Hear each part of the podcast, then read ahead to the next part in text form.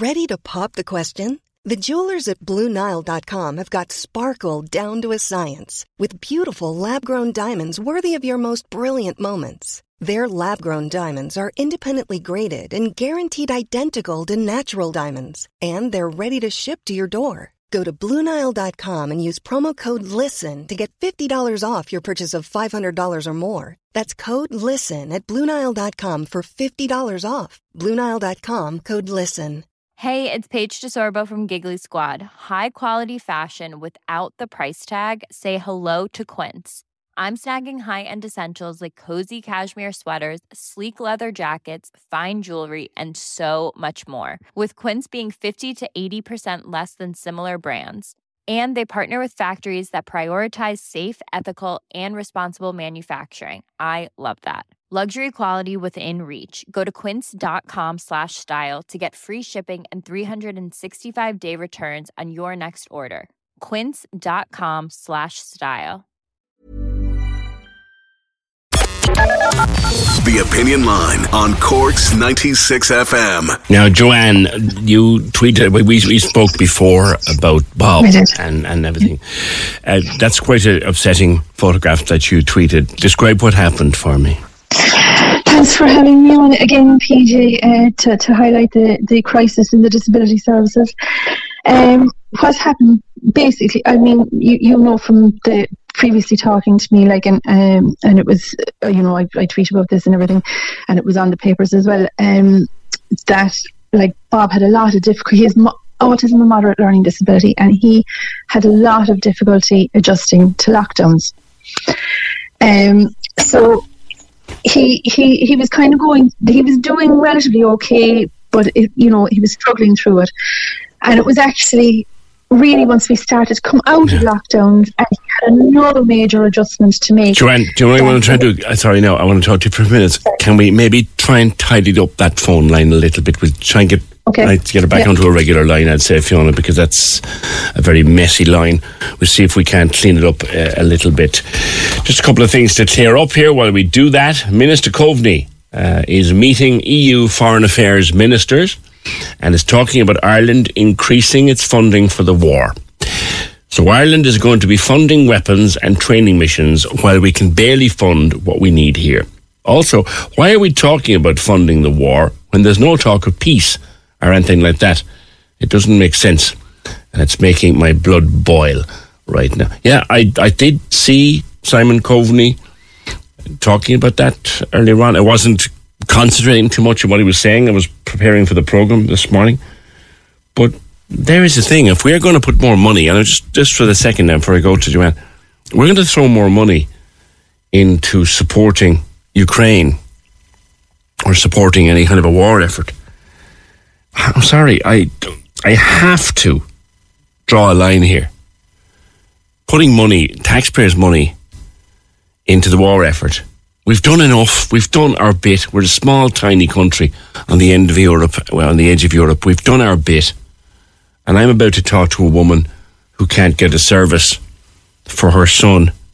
And I'm be talking to people who can't get classes and can't get places and can't get wheelchairs and can't get simple services and can't get therapists and just can't get stuff. And here's another one coming up now.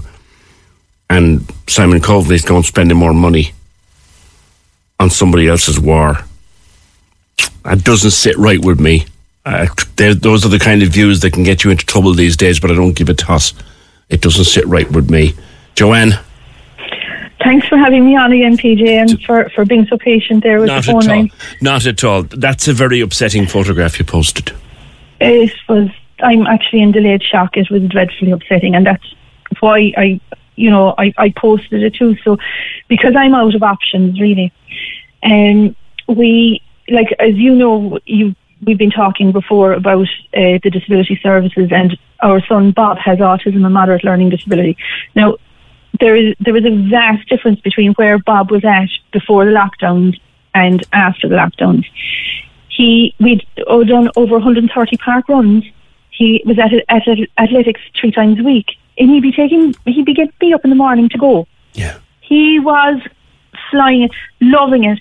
Now he wouldn't be very communicative, but he would be verbal. Yes. But he was in a very happy place.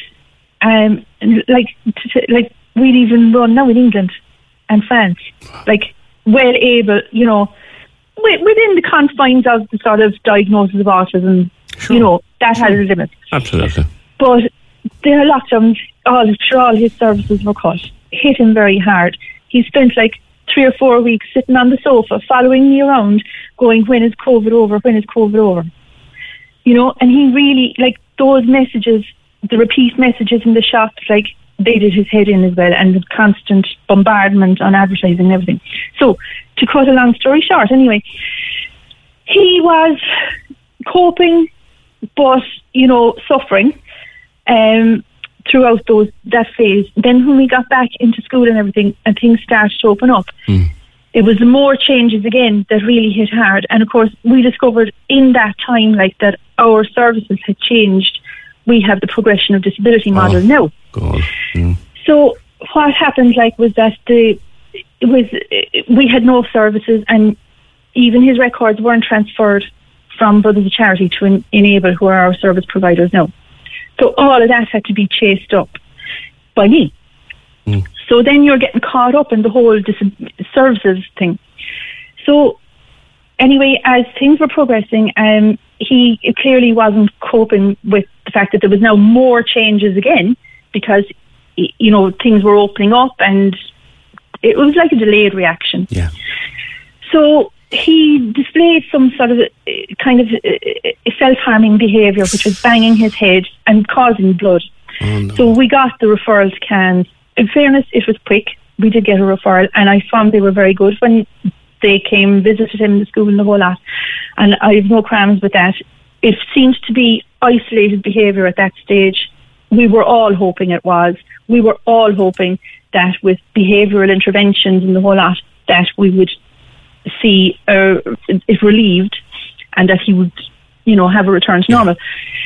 And we got a few good months, and then the next thing, things started to turn again. And he, I suppose he became, like, he didn't go back to his original activities of running or park run or anything like that, which was a major turnaround for him. Yeah. He cut Well- those dead. Was it that he, he couldn't or he did just didn't have any interest left? I don't think he had the interest. Right. But- But he, you know, again, like, it's hard to understand when somebody isn't really communicating. Um, but it was a terrible social loss to him as well as a, as, as well as you know a mental health loss and, and uh, an exercise loss. So um, the self harming then it became a little bit more increased, but we still thought that we could kind of use behavioural interventions and so on and so forth. And we did have behavioural interventions from Enable and psycho- psychology as well. Uh, uh, some, um, but uh, come the summer holidays, June, the end of June, start of July, then this year, it escalated. Yeah. And we're talking about a person who is six foot three and nearly 20 stone trying to crash their way through windows. You know, huge force. So what happens then is that the, the, you, you have no option then but call emergency services, which we did, thinking that as CAMHS had told us, like that there is an emergency route to CAMHS through the emergency services and A&E. So I've had the ambulance, uh, I've had the guards out, a Gardaí ambulance and a doctor from CUH out um, over the course of June. I've had them out three times. And I can guarantee you there is no course into CAMHS through that. So that's not operating or not working or not true, one or the other. When was the last time he saw somebody in CAMHS, Joanne? Uh, this time last year. And he's putting his head through the door, through through windows, Yeah. trying to. Yeah. Yeah. Oh no, so well succeeded in that photo. Yeah. That's reinforced glass, by the way. in the front door. Yeah. And may I ask, is he? You say he communicates. Is he verbal enough to get it across to you? What's going on for him? Not really. Like he can just burst out crying at times. Like that's what he did now last week. You know, there.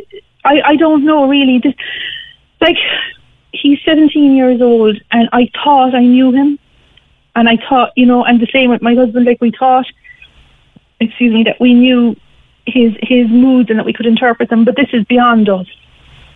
And I'm like, I have to say, like, we're good at this. Like, this is, you know, we have 17 years experience Yes. of observing him. We're we're professional at this, and this is beyond us. Um, and so we, you know, we have to reach out to the services, and you know, it, you would expect, like in a functioning country, of we what we think or we're told is first world, that you will have a service to reach out to. But the reality is that the only service that is there for us now, uh, in emergency situations, is the Gardaí, the ambulance, and a doctor out from CUH. That is our service. None of whom, with the best will in the world, can Are- get can yeah. get inside his head and figure out what's going on. no, no, and I, listen, I would have to give a shout out to the Gardaí now and the ambulance crews and the doctors. They were amazing, absolutely amazing. Garda Sinead from Ballincollig and John and Con, I think they're from Ballincollig as well, and the ambulance crews that came out and the doctors who came out, like amazing people. But like we, our situation tied them up for two hours each time over the course of June. Like that's a lot of emergency services tied up in our situation. And surely be to goodness that should give somebody in the HSE pause for reflection. We're not the only people that this is happening to. No. That must give people pause for reflection as to what is going on. We need a review of what is going on in CAMHS. We certainly need a review of the progression of disability services. I mean that that is not a progression, it is a regression. We had 15 or so years of planning for that. And I was at some of those plans. So were you, PJ. uh, And like the bitterness and the vitriol at those meetings that were levelled at anybody who raised a question from anybody who raised a question, um, there was vitriol levelled at them by the HSE. They were Well, what it was a case of, Joanne, the experience I felt was that, and this was a personal view, and I'm not taking any, uh, taking on any individual, was when you raised a question, the idea that we might have forgotten more about our children Oh, than yes. anybody at the top table Yes. will ever know, Yeah. that was resented. It was. It was. And it was th- that was very palpable out there. And it, it, those meetings really brought out the dichotomy between people sitting behind desks, service providers, and you know, uh, uh, pen pushing bureaucrats, and the reality of both parents and uh, children or young adults or whatever uh, with disabilities, um, and uh, anybody working uh, on the ground in the services. That that dichotomy was very much in evidence. But they had planning, they planned it, they ran the test programs around the country, um, and yet None of it worked. when it not what there were there was a lot of controversy. They'll tell you if they worked, but there was a lot of undertones that they didn't work. And I, I personally met people that they didn't work. But when it came to actually progressing it through and pushing it through, what they did was they did it during lockdown. They picked a date in lockdown, and they said, having had all of the experience of the, that they had to resolve the issues that were in the system, they then decided we'll just jump over a cliff. So it was free fall. Joanne, will you wait there for a second? Yep. Uh, because while I was talking to you, uh, Cora has, has phoned us up. Uh, your lad is 17, Cora, That's right, um, PJ. Yeah, and you're having you're having some difficulties. Terrible difficulties, really, because uh, since it's just when she said his age, really resounded with me because up to now, when he was naught to six, we had services, but once he hit secondary school, we sent him to Deer Park, and where they were very good and all of that, they weren't really meeting his emotional challenges and educational challenges. So we sent him across to Cope Foundation up to Scoil Bernadette, which have been brilliant since third third year, but during lockdown and all of that, eh, his emotional needs changed for us. You know, like that when the lady said she thought she knew her son, which we did at 17, he started getting more um, outbreaks, angry outbreaks, frustration outbreaks, and started, uh, you know, maybe self-harming a small bit. And I reached out over COVID to different services like Jigsaw and I rang my GP and um, I got onto the headway, which you have to be 18 to visit them. And, you know, I mean, now we're under the Cope Foundation umbrella. I was hoping I'd reach out for their services to help me to see a psychologist. And, you know, it's all talk because when I scratch the surface, the waiting list is as long as my arm and I can't get him in. Yeah. You know, and it's reversed for me to go to um, private, which I couldn't get. I couldn't get. Uh, um, I couldn't get an appointment for him until quite recently, which I got through a, a friend of mine. But you know, I rang two neuroscientists, uh, psychologists. No, they wouldn't even put him on their list, just for so that I could teach him how to stop his angry outbursts, and so that he wouldn't harm himself, wouldn't harm anybody else. He's a big boy. He's getting bigger, and there's just no help out there. And it's just, as a mom, it's just so disheartening that you know the services can't help our son Dara. It's, it's awful. I'm listening to the It's two of you there. I'm Yeah, listening to you both, and I'm thinking how lucky we have been with, with my six foot lad who could play for Munster, and he's as Yeah. placid and quiet. And happy Yeah. as the day is long. We've Yeah. been so lucky. I Yeah. hear you two poor women, Yeah. and, and, Yeah. and, and you can't get a service for Yeah. your boys. It's it's It's awful. terrible. It's so awful. Terrible. Yeah. It's so awful. For no reason other than time, I'm going to have to leave it. Joanne and Cora. Corks 96 FM. Ever catch yourself eating the same flavorless dinner three days in a row? Dreaming of something better? Well, HelloFresh is your guilt free dream come true, baby. It's me, Keke Palmer. Let's wake up those taste buds with hot, juicy pecan crusted chicken or garlic butter shrimp scampi. Mm. Hello Fresh.